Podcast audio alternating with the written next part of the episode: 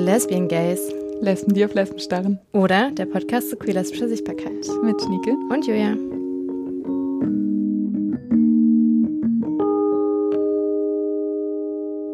Herzlich willkommen zur zwölften Folge Lesbian Gays und wir fangen direkt mit einem Geständnis an. Wir sind beide Druck-Addicts und verfolgen jeden Tag, jede Stunde die queere Love Story zwischen Fatou und Kieu My auf Instagram, YouTube, mhm. Telegram. Wir machen alles mit. Ja, falls ihr Druck nicht kennt, Druck ist eine Jugendserie von Funk, also eine deutsche Jugendserie. Und ähm, wie das kommt, dass wir jeden Tag auf Telegram rumhängen, liegt daran, dass Druck eine transmediale Serie ist. Das heißt, die Charaktere haben alle auch Instagram-Channel und wenn man will, kriegt man auf Telegram Screenshots von den Chatverläufen der Charaktere, also auch Dinge, die sonst gar nicht gezeigt werden. Und so wurden wir in dieses Universum reingesaugt okay. und sind obsessed mit der sechsten Staffel. Und wir sprechen heute mit Paulina Lorenz und Lukas von Horbatschewsky, die beide Teil des AutorInnen-Teams der aktuellen Staffel sind. Paulina und Lukas sind dabei Teil eines Teams mit den Head-Autorinnen Jasmina Wysulowski und Jonas Lind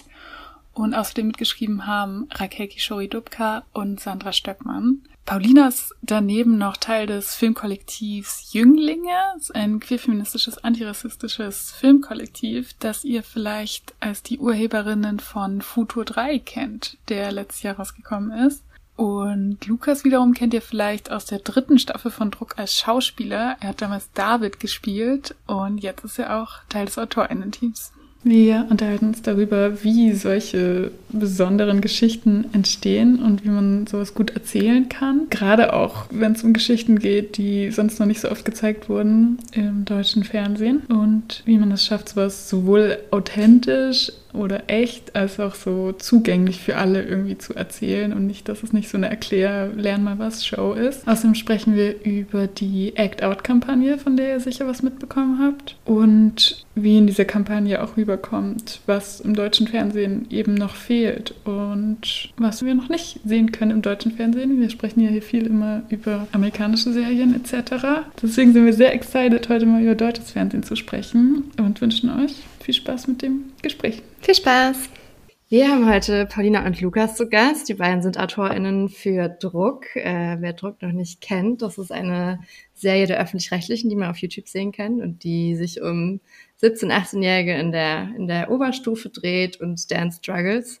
Und ich finde die Serie jetzt ganz besonders, weil sie so nah dran ist irgendwie an einem. Es gibt irgendwie mehrmals die Woche Videos und man ist auf Instagram immer mit dabei. Und die aktuelle Staffel geht um Fatou, ähm, insbesondere um ihren Crush auf Kieu My, die vielleicht die Eisprinzessin der Oberstufe ist, könnte man sagen. Es geht um die Cash Queens, also um ihre Freundinnengruppe. Es geht auch viel um Schulstress und Elternstress und wie schon anfangs erwähnt, Lukas und Paulina sind verantwortlich dafür, durch was für einen äh, Chaos und Gefühlschaos wir mit Fatou gehen. Deswegen erstmal herzlich willkommen an euch beide. Dankeschön. Was hat euch gereizt, irgendwie dabei zu sein oder was hat sich als wahr herausgestellt und was nicht, worauf ihr euch gefreut hattet, als ihr zugesagt habt zu schreiben? Also ich glaube, für mich, ähm, ich war ein riesen Skam-Fan, also das norwegische Original, mhm. ähm, und habe das total geliebt. Und als ich dann irgendwann vor Jahren heraus, so, so lange ist auch nicht, ja, to be honest, aber als ich dann gesehen habe, dass es ein deutsches Remake gab, fand ich es mega aufregend und habe mich total gefreut, weil ich, ein, ich liebe so das, das Low-Keelige daran, Ähm, dass es halt echt alles wirkt wie, wie so im, im wahren Leben und die Konflikte sich auch ähm, ja, auf so einer Ebene bewegen, die nicht so dramatisch ist wie das, was wir oft sehen. Jetzt gerade auch mhm. zum Beispiel ähm, Beispiel Skins oder so, mhm, wie eine ja. Serie ja auch aussehen kann.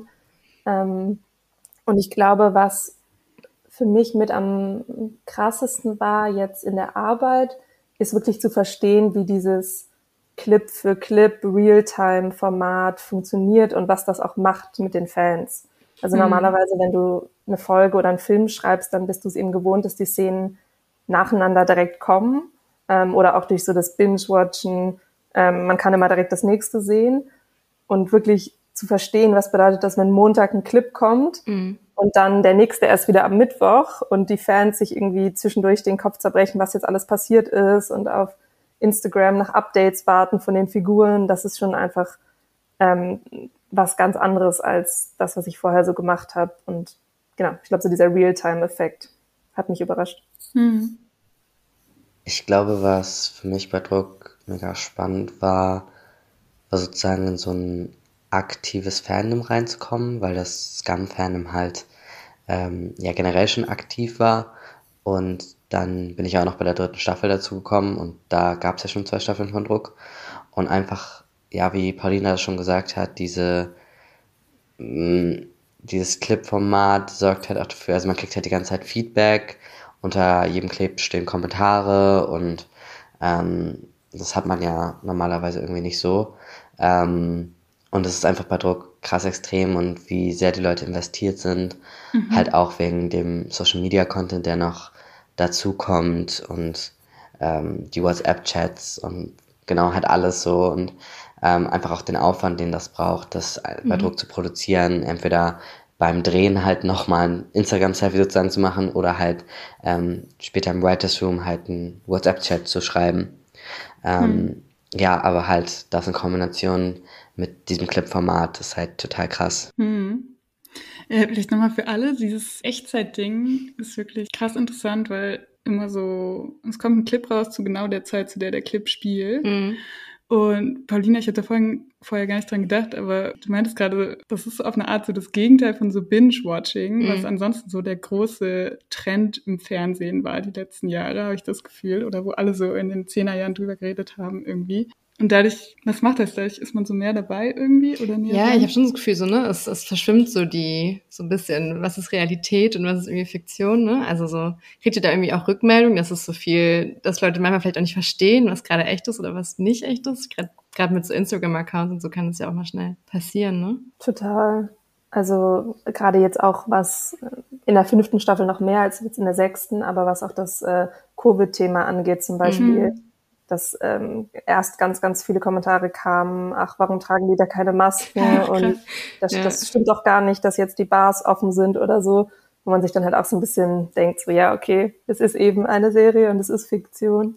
Genau, also ich glaube, ja, das merkt man auf jeden Fall. Und sonst habe ich ja das Gefühl, dass der größte Einfluss vielleicht ist, dass, also beim, beim Binge-Watchen, sage ich mal, wenn eine Folge zum Beispiel es irgendwie der Hauptfigur emotional gerade total schlecht geht. Fatou hat ihren Job verloren, sich mit ihren Freundinnen gestritten, mit ihrer Freundin Schluss gemacht. Dann kann man halt normalerweise direkt auf die nächste Folge klicken und weiß mhm. irgendwie, jetzt muss es bergauf gehen. Mhm. Und das ist, glaube ich, gerade auch für die jungen Fans, die dann sehr an den Figuren hängen, ähm, schon auch krass dann wirklich eine Woche lang da zu sitzen und zu denken, oh Gott, äh, meine Lieblingshauptfigur sitzt da gerade zu Hause und weint und es geht irgendwie nicht bergauf und Ähm, ja, dieser Effekt ist, glaube ich, nochmal größer, weil, weil auch es nicht diese Sicherheit gibt, dass das Ganze jetzt eben aufgelöst wird und wenn man dann zur zehnten Folge kommt, dann ist alles gut. Mhm. Ähm, Wie kann man sich das vorstellen?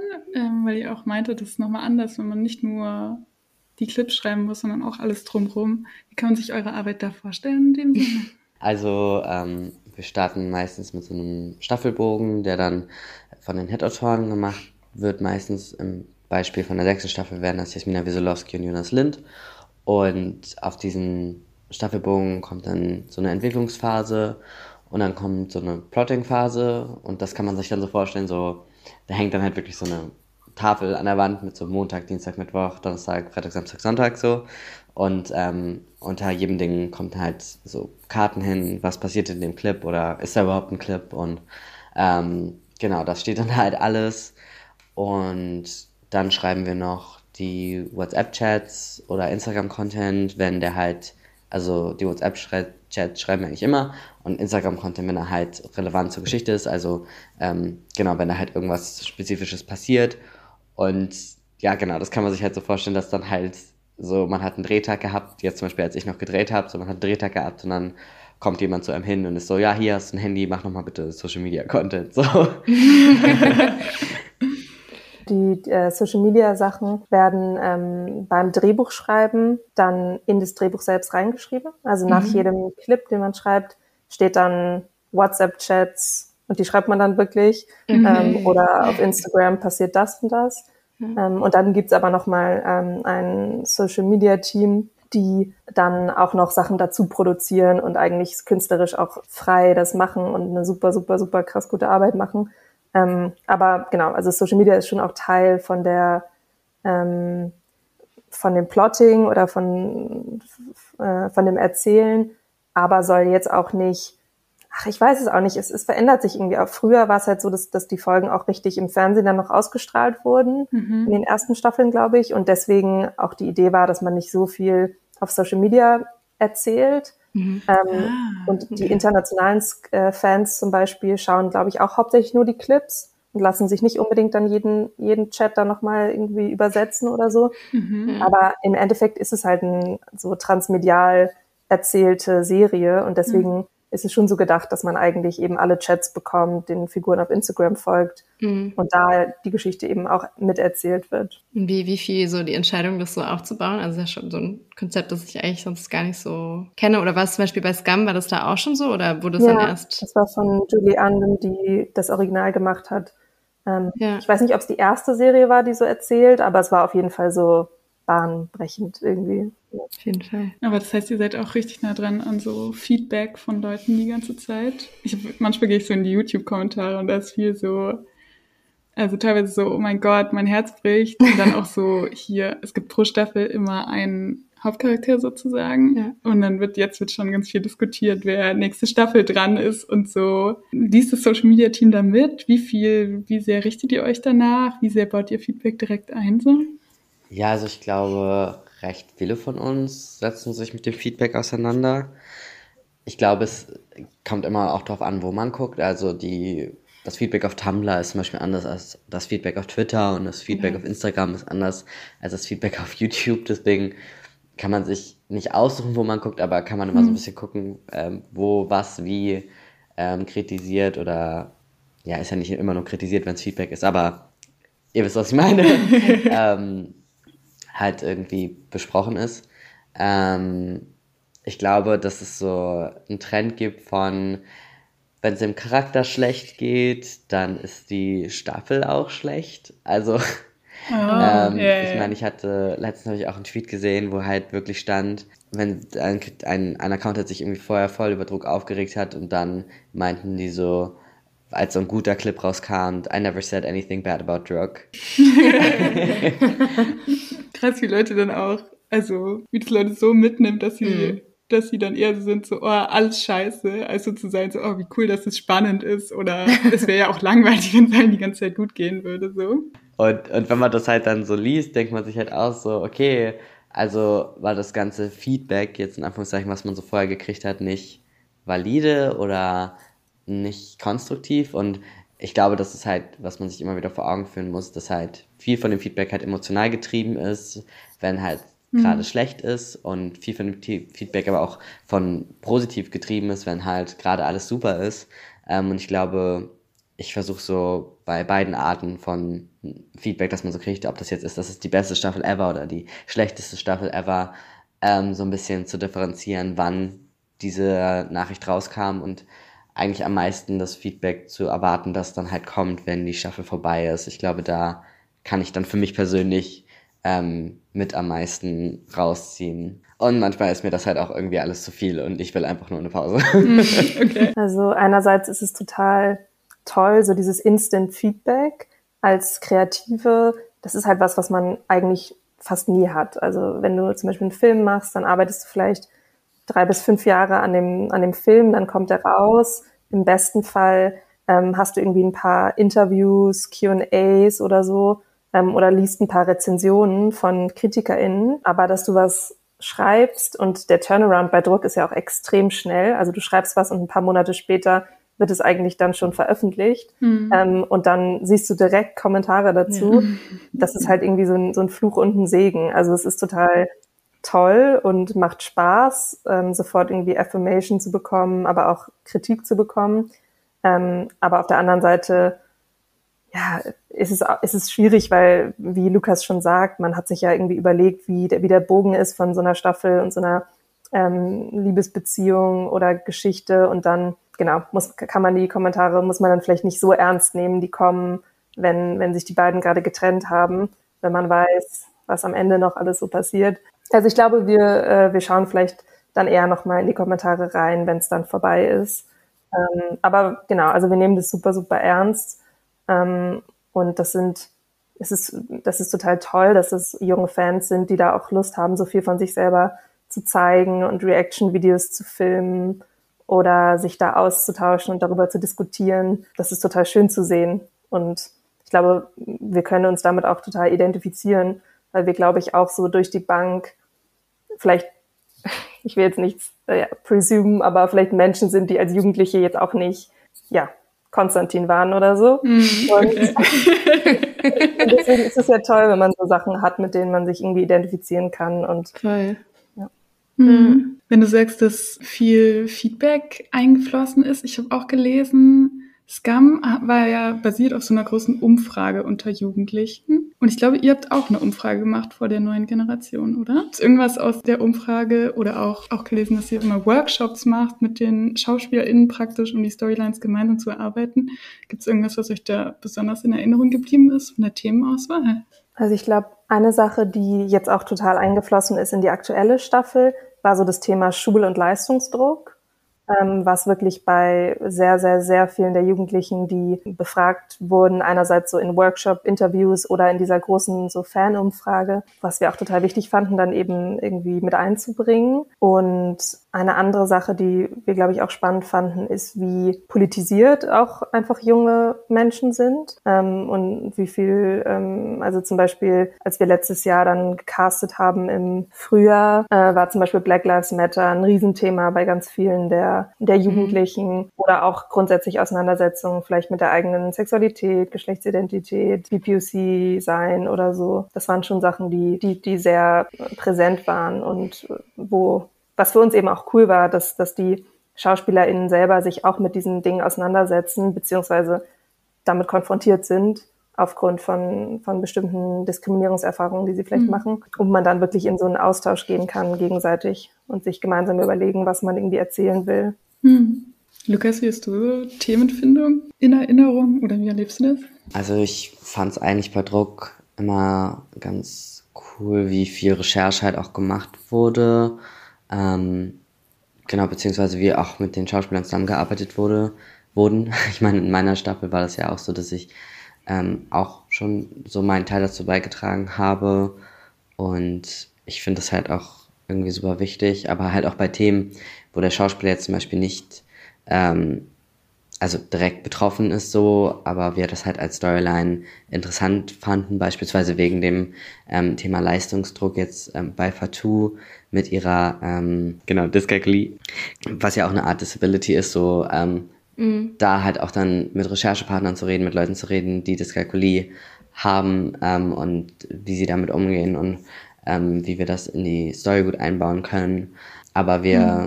entwickeln uns ja in eine Richtung, wo so akkurates Casting halt so volles Ding ist und halt, ähm, ja genau, Leute zu finden, die halt wirklich das repräsentieren, was sie spielen. Dementsprechend ist halt auch so, keine Ahnung, zum Beispiel andere Disability, Visible mhm. Disability zu erzählen, voll das Anliegen gefühlt, auch von der Community. Ähm, und da müssen dann halt die richtigen Schauspieler für gefunden werden. Total. Oder zum Beispiel auch die, die Frage von jüdischer Repräsentation mhm. ähm, war auch was, was jetzt, ähm, ich weiß gar nicht, ob es im Zuge der Umfrage war oder, oder so auch schon so an uns herangetragen wurde. Ähm, und das ist eben toll, dass es da mit Druck einfach ein Format gibt, wo bestimmte Lebensrealitäten, die vielleicht nicht so präsent und sichtbar sind in unserer deutschen ähm, Film- und Fernsehlandschaft, mhm. einen Platz finden können, ohne dass ähm, das jetzt so total dramatisch erzählt mhm. wird und ähm, so zum Konflikt gemacht wird. Ja, ja, immer bei so, ne, also wenn so Geschichten irgendwie erzählt werden, die sonst nicht so viel Platz finden, ist ja immer so ein bisschen auch die Frage, inwieweit möchte man mit der Serie auch irgendwie Dinge erklären oder inwieweit sind die, ne, wird es auch einfach gezeigt, damit sich eben jemand auch wiederfinden kann in der Serie. Mhm. Ähm, wir haben uns das auch so ein bisschen gefragt, ne, irgendwie so, keine Ahnung, so queere Jokes, irgendwie jetzt gerade in der Staffel irgendwie so, die gar nicht erklärt werden müssen, oder auch äh, das Thema so zwischen Ava und Maylene, also so, wie kann man guter L A sein, so.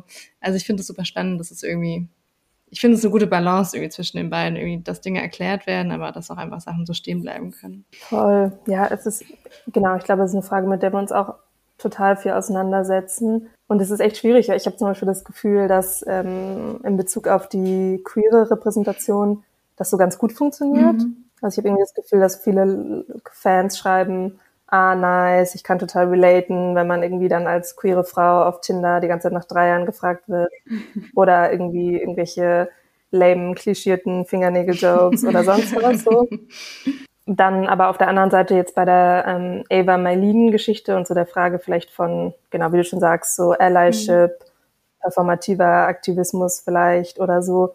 Genau, da sind wir auch selber so ein bisschen am Hadern oder unsicher, wie, ähm, wie gut das jetzt zum Beispiel, ja, es funktioniert hat, ist schwierig, weil es geht ja nicht darum, ich glaube, das ist auch so ein bisschen ein Problem, wenn man denkt, dass man dem den ZuschauerInnen irgendwie so eine Message mitgeben will, mhm. ähm, dann, das funktioniert, glaube ich, auch nicht, weil ZuschauerInnen auch nicht blöd sind und das dann selber merken, sondern man will ja irgendwie einfach komplexe Erfahrungen zeigen mhm. von jungen Menschen. Ähm, aber da war halt zum Beispiel auch eine Frage oder eine Kritik, die jetzt auch durch Fans an uns getreten ist von, okay, man hätte aber vielleicht bei Ava viel mehr sehen und erleben müssen, wie sie die Welt wahrnimmt und wie sie einerseits mit Rassismus konfrontiert ist, andererseits aber auch, was jetzt Mailins Verhalten mit ihr macht, mhm. um ihr Verhalten besser verstehen mhm. zu können. Ähm, weil eben, und das fand ich einfach super smart und das ist einfach auch was, was wir uns, ja, wo wir einfach das sehr viel besser hätten machen können, finde ich, in, in, im Rückblick, dass eben die weiße Zuschauerinnenschaft sich viel besser natürlich mit einer Mailin identifizieren kann mhm. und, und wir als AutorInnen sozusagen extra, also eine extra Arbeit leisten müssen, um Erfahrungen verständlich zu machen, die eben nicht die sind, die man selber hat. Mhm. Auf der anderen Seite ist natürlich auch die Frage, für wen macht man diese Serie ja. und was mhm. muss man irgendwie auserzählen und muss man da jetzt irgendwelche Traumata reproduzieren und irgendwelche gewaltvollen, also verbal gewaltvoll zum Beispiel Situationen zeigen, damit Leute das verstehen, aber dann sind vielleicht andere ZuschauerInnen davon total traumatisiert oder getriggert. Genau, also ich glaube, das ist super, super schwierig und wir können da, glaube ich, wirklich nur mehr lernen und uns dafür einsetzen, dass ähm, der Writers Room auch noch diverser wird. Mhm. Ähm, also zum Beispiel auch Dark Skin, schwarze Menschen, schwarze AutorInnen Teil vom Writers Room werden, mhm. damit man diese, ja, besser erzählen kann von diesen Perspektiven einfach. Mhm. Ja, voll. Ja, ähm, stellt ihr euch, also stellt ihr euch dann manchmal vor, dass Leute jetzt so nebenbei googeln oder wisst ihr was davon, wie Leute, also habt ihr jemals Rückmeldungen bekommen, wie Leute damit umgehen, wenn dann so eine praktisch nicht ganz aufgelöste Situation aufkommt? Ähm, also es wäre ja so das Best-Case-Szenario sozusagen, wenn Leute anfangen ähm, zu googeln und sich zu informieren. Mhm. Ob das jetzt immer stattfindet, also ich klar, man merkt schon, wenn dann Leute ja sagen, sie haben jetzt was besser verstanden oder so, wobei ich das jetzt persönlich jetzt nicht so oft lese. Ich glaube, es besteht halt immer noch so eine Scham irgendwie darüber, nicht informiert genug zu sein oder nicht woke genug zu sein oder was auch immer und ähm, zuzugeben, dass man was gelernt hat, was Neues, was sowas angeht sozusagen oder seine eigenen Privilegien noch mehr hinterfragt hat, gerade auch als weißer Zuschauer, ist, glaube ich, auch noch was, was so ein bisschen mit so einem selbsternannten Stigma verbunden ist, dass dann Leute so ein bisschen davon abhält, sich dem zu öffnen oder sich wirklich selber zu hinterfragen mit dem, was wir so erzählen. Ich glaube, dass genau dieses so, was erklärt man, was erklärt man nicht, ähm, das ist, was Pauline ja auch schon so ein bisschen gesagt hat, so wollen wir Traumata von äh, marginalisierten Gruppen reproduzieren, um einer hauptsächlich cisgendered weißen Audience, heterosexuellen Audience zu zeigen, was für Traumata diese marginalisierten Gruppen durchmachen müssen. Oder versuchen wir, das ohne Reproduktion von Schmerz zu erzählen und den zu im, einfach zu implizieren, dass der da ist, jetzt zum Beispiel in Bezug auf Rassismus, ohne jetzt, keine Ahnung, zu zeigen, wie jemand von Nazis verprügelt wird, mal so ganz plakativ gesagt. Und kann wir dem Zuschauer zutrauen, dass er das versteht. Oder halt nicht. Und ich glaube, wir sind da selber immer noch mit uns am, am Feedback geben und drüber reflektieren, inwiefern wir das geschafft haben in ähm, Staffel sechs. Hm. Wo ich nochmal drauf gern zu sprechen kommen würde, wäre so, also ich finde, gerade die Staffel erzählt ja auch eine queere, eine queer-lesbische Geschichte, was es auch super wenig einfach so in deutschen Medien gibt. Und Anfang Februar gab es ja auch die, die Act-Out-Kampagne, die jetzt extrem groß durch die Medien gegangen ist, wo sich, ich glaube, hundertfünfundachtzig queere, trans- und nicht-binäre Personen im deutschen Film- und Fernsehbereich geoutet haben und auch darüber gesprochen haben, was irgendwie fehlt, wie wenig repräsentiert wird, was für Diskriminierungserfahrungen sie auch machen. Wie seht ihr das? Also wie habt ihr diese Kampagne wahrgenommen? Ähm, wie nehmt ihr das wahr, was so im Film- und Fernsehbereich passiert und auch so, welche Geschichten einfach noch fehlen und die einfach viel zu wenig Aufmerksamkeit bekommen? Also ich habe mich super doll gefreut über die Kampagne. Habe auch erstmal so die meisten Leute irgendwie bei Instagram hinzugefügt. Oh mein Gott. Ey, ich glaube, es war so queere Realness an dem Tag, so am Handy und man zoomt so rein und ist so, ja, die Person auch. Ich will alle queer so zoomen, dreihundert Prozent. Ja, ja. Voll, voll, weil es halt, ja, es ist einfach super, weil es gibt eben nicht, bisher noch nicht irgendwie so eine Art von Database oder irgendwas, wo man sehen kann, ähm, mit wem kann man sich irgendwie vernetzen, wen will man supporten durch Besetzung, entweder im Sinne von, ich will einfach queere Menschen supporten, dadurch, dass ich ihnen einen Job gebe, egal ob jetzt die Rolle queer ist oder nicht, aber dann eben auch zu schauen, für queere Rollen kann ich da möglichst auch queere Menschen besetzen.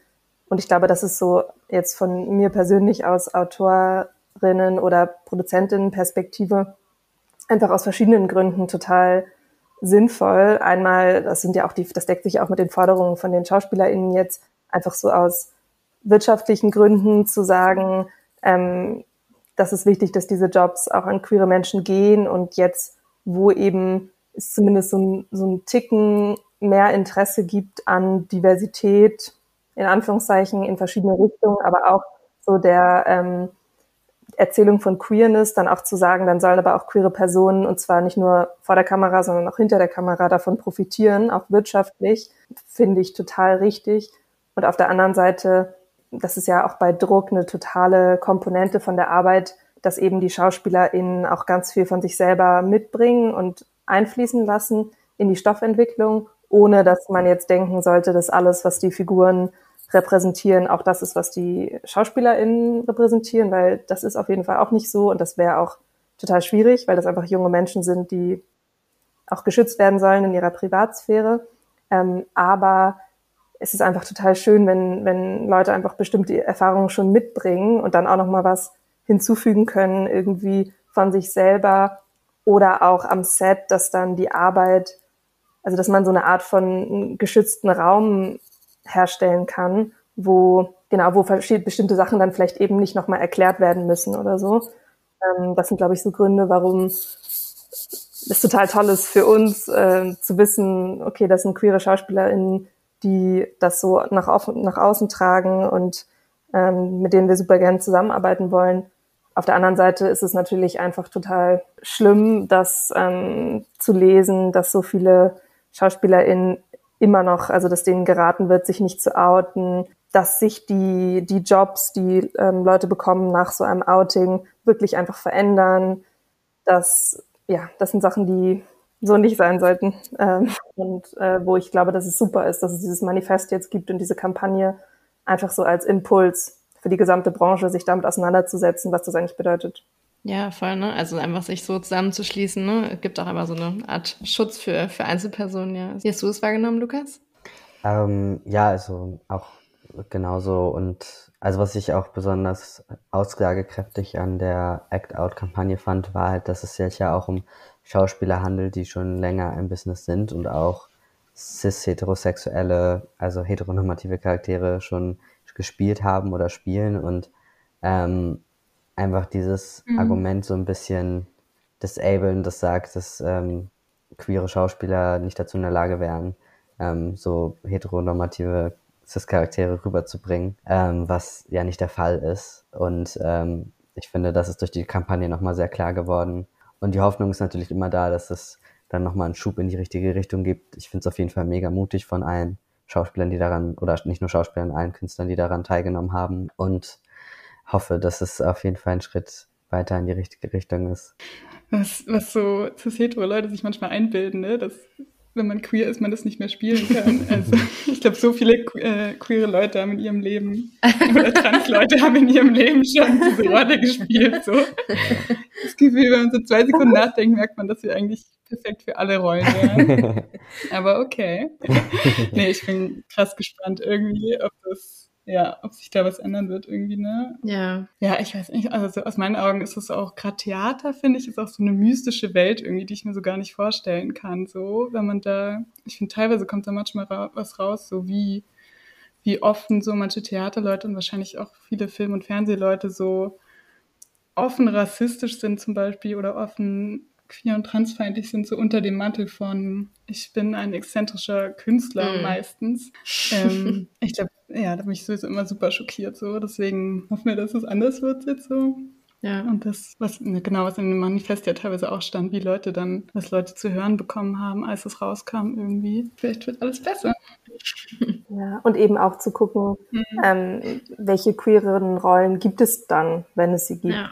Also sind es dann eben die Nebencharaktere, sind es dann zu einem hohen Prozentzahl eben weiße, cis, schwule Männer, ja, ähm, die dann eben die, die Queerness so abdecken oder so. Genau, das sind, glaube ich, Sachen, die dann eben auch auf der, auf den Schultern von den AutorInnen und RedakteurInnen und Regieleuten mhm. und so auch liegen, da mehr drüber nachzudenken und wo eben auch, wo es eben bei Druck jetzt auch so toll ist, die Möglichkeit zu haben, eben eine gesamte Staffel zu bauen, um eine lesbische Hauptfigur und um eine Liebesbeziehung zwischen einer jungen lesbischen Frau und einer jungen bisexuellen Frau, ist halt einfach toll, weil dann dann kommt man einfach hinter das, okay, sie ist sie ist lesbisch oder sie findet das raus, was ja auch so oft eine Erzählung ist irgendwie von von so einem, zusammen mit so einem Coming of Age, Coming Out oder so, sondern die die Menschen als Menschen kennenzulernen.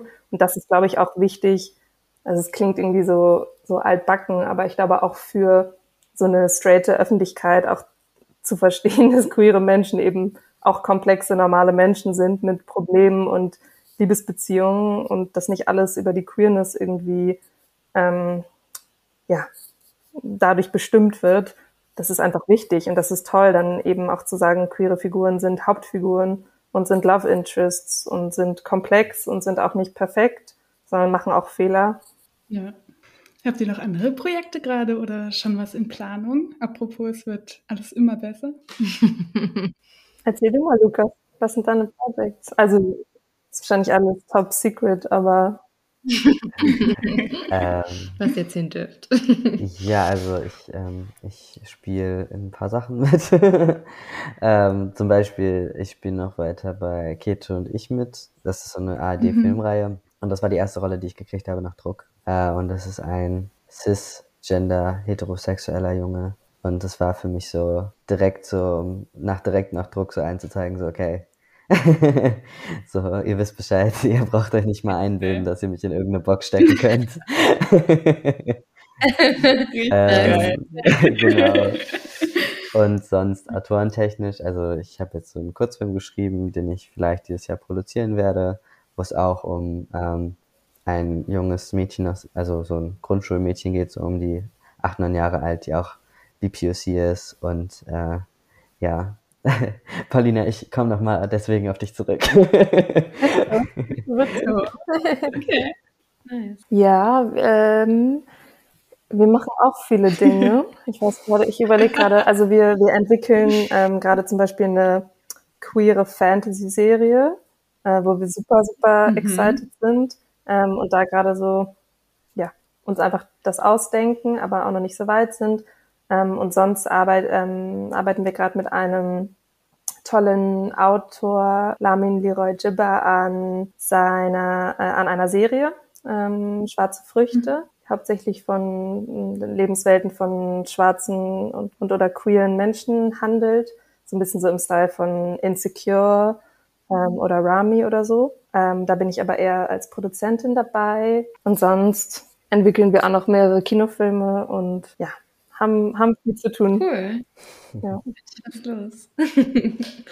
vielleicht, so, vielleicht so abschließend, wenn ihr so utopisch denken könnt, worauf ihr, wenn ihr euch einfach nur aussuchen könnt, was ihr machen wollt, auf was für ein Projekt hättet ihr nochmal richtig Bock in der Zukunft? Fang du mal an, Paulina.